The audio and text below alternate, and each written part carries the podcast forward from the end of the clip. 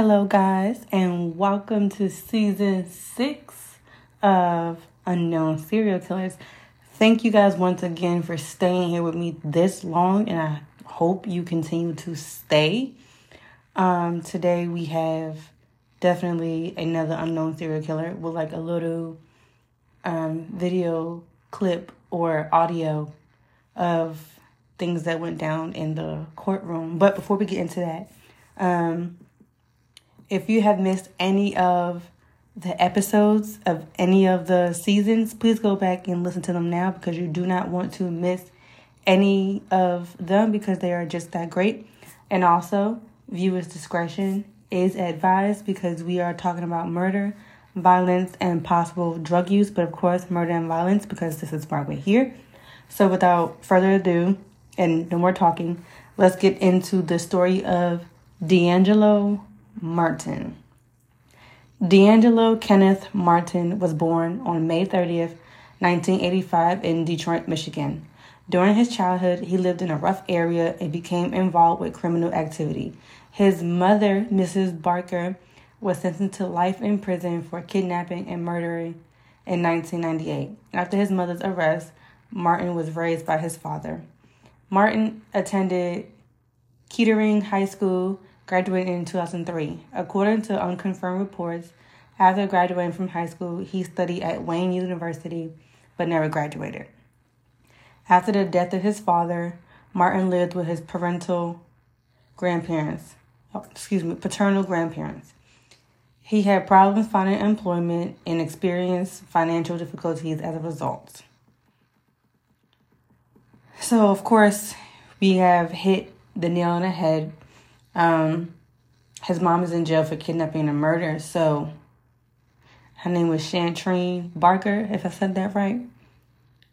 But um, so we kind of see where it falls in the lines of violence, obviously. In February 2018, Martin lured Annette Nelson, 57, to an abandoned house on Winthrop Street where he raped and strangled her to death. Her body was discovered discovered on February 26 by a local homeless man who dragged her body out of the home and onto the sidewalk. The homeless man was initially charged with her murder, but later proven innocent by CCTV footage. On March 2019, Martin met 52 year old Nancy Harris. After the two did drugs together, he lured her to another abandoned house where he raped her and bludgeoned her to death. Her body was discovered on March 19, 2019. At the end of April on the same year, Martin raped and murdered 52 year old Travisine Ellis after luring her to another abandoned home. Her decomposed body was found May 24, 2019. On May 6, 2019, Martin met a 26 year old woman at a drug den and invited her back to his residence where he raped her and stabbed her in the neck. However, the victim fought back, attracting the attention of Martin's grandmother, who called the police. Martin managed to escape before the police arrived and was put on a wanted list. On June 3, 2019, Martin drugged a woman, dragged a woman into an abandoned house and attempted to rape her. However, the victim defended herself, stabbing him multiple times. He again fled the scene and murdered 55 year old Tamara Jones whose body was later discovered in another abandoned building. Mar- Martin posed all of his victims in humiliating ways. He also left used condoms containing biological fluids near each crime scene and stole a sock from every victim. So it's like he wanted to get caught because you're you're leaving used condoms by the bodies with your fluids inside, with your sperm inside. So I don't know if you want to get caught caught because any logical and maybe even smart serial killer wouldn't even leave any type of DNA anywhere to where the police can identify him just that fast. So I don't know if he really thought this through. And these women who fought back, they round of applause because it takes so much strength and so much power for you to have to fight back an attacker. And I know it's like fight or flight. And she can't she can't take flight. She can't run because he already got her. So she has to fight for her life. And those women, I definitely salute them because that takes a lot of courage for them to stab him and then to alert his grandmother. And the grandma, on her part, she did really good too because she called the police. She she probably doesn't condone what he's doing, or she probably doesn't know what he's doing. But after she heard that, she knew it wasn't right, and she called the police. And that is definitely greatly appreciated because these two families still have their loved ones here today. Unfortunately, the other families do not, and we're gonna hear from that in a second. D'Angelo Martin was arrested arrested at a Detroit bus stop on June 7th, 2019. He was subsequently charged with assault and attempted murder in connection to the May 6th attack. After the second, second surviving victim identified him as her attacker, police took blood and saliva samples from Martin, which linked him to the four murders. Police searched over 3,000 abandoned houses in Detroit in search of more potential victims of his. He also became a suspect in several other murders, including that of Deborah Reynolds, who was last seen alive with Martin in a 7 Eleven. In December of 2018, her body was later discovered in a vacant home. In December 2019, Martin's lawyer filed a petition for a psychological examination, which found Martin to be sane and subject to criminal liability. His trial began on August 20th, 2020 in September 2022, Martin accepted a plea deal which stated that if he pled guilty to four counts of murder and two counts of rape, he would be sentenced to 40 to 70 years in prison instead of receiving a life sentence. Martin was sentenced on October 6, 2022, and is now in prison at the Richard A. Handlon Correctional Facility.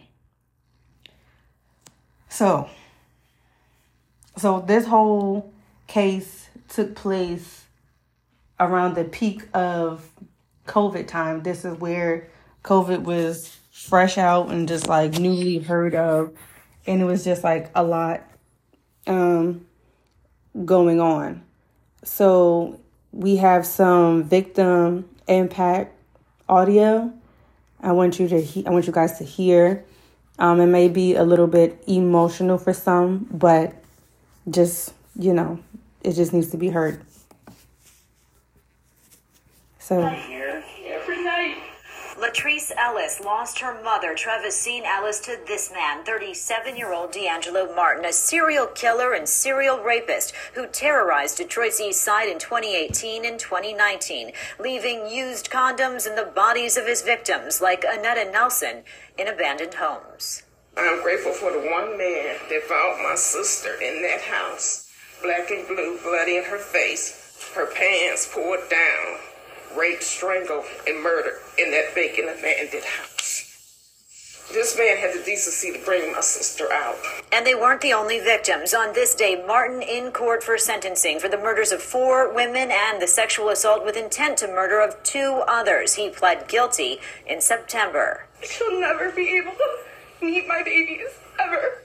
Lisa Hunstrider is the daughter of Nancy Harrison, who would be a grandma now if she was still alive. You don't deserve to see daylight or another day in your life. A feeling echoed by Nancy Harrison's brother and father. This gentleman had no reason for taking people's lives. Now he's going to be doing some time. And I hope he sets down and he looks upstairs and asks that man for forgiveness. We miss Nancy. Nancy, you know, she had a little problem, but she owned her own home. She paid all of her bills, and every once in a while she'd go over to Detroit.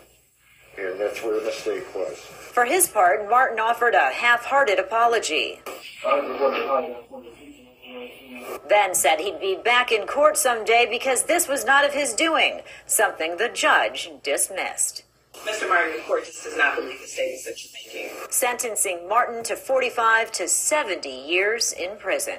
The victim's family is delivering those heartfelt impact statements in court. When asked outside of court if they had anything additional they wanted to say, their statements were brief but powerful. Vengeance is the Lord. So, what's going to come will come. Today is the day you rocked. That's all I gotta say. In Detroit, Amy Lange, Fox 2 News. There you have it. Um, those victim impact statements were really powerful. Um, so, yeah, there is the story of D'Angelo Martin. He is currently in jail where he needs to stay because if he ever gets a retrial or a lighter sentence, there is no telling when he'll get out or if he gets out and what he might do. So, thank you guys once again for joining me on season six. We have a lot more coming. Um, remember, friends, be nice to people because you never know who they killed. See you guys next week.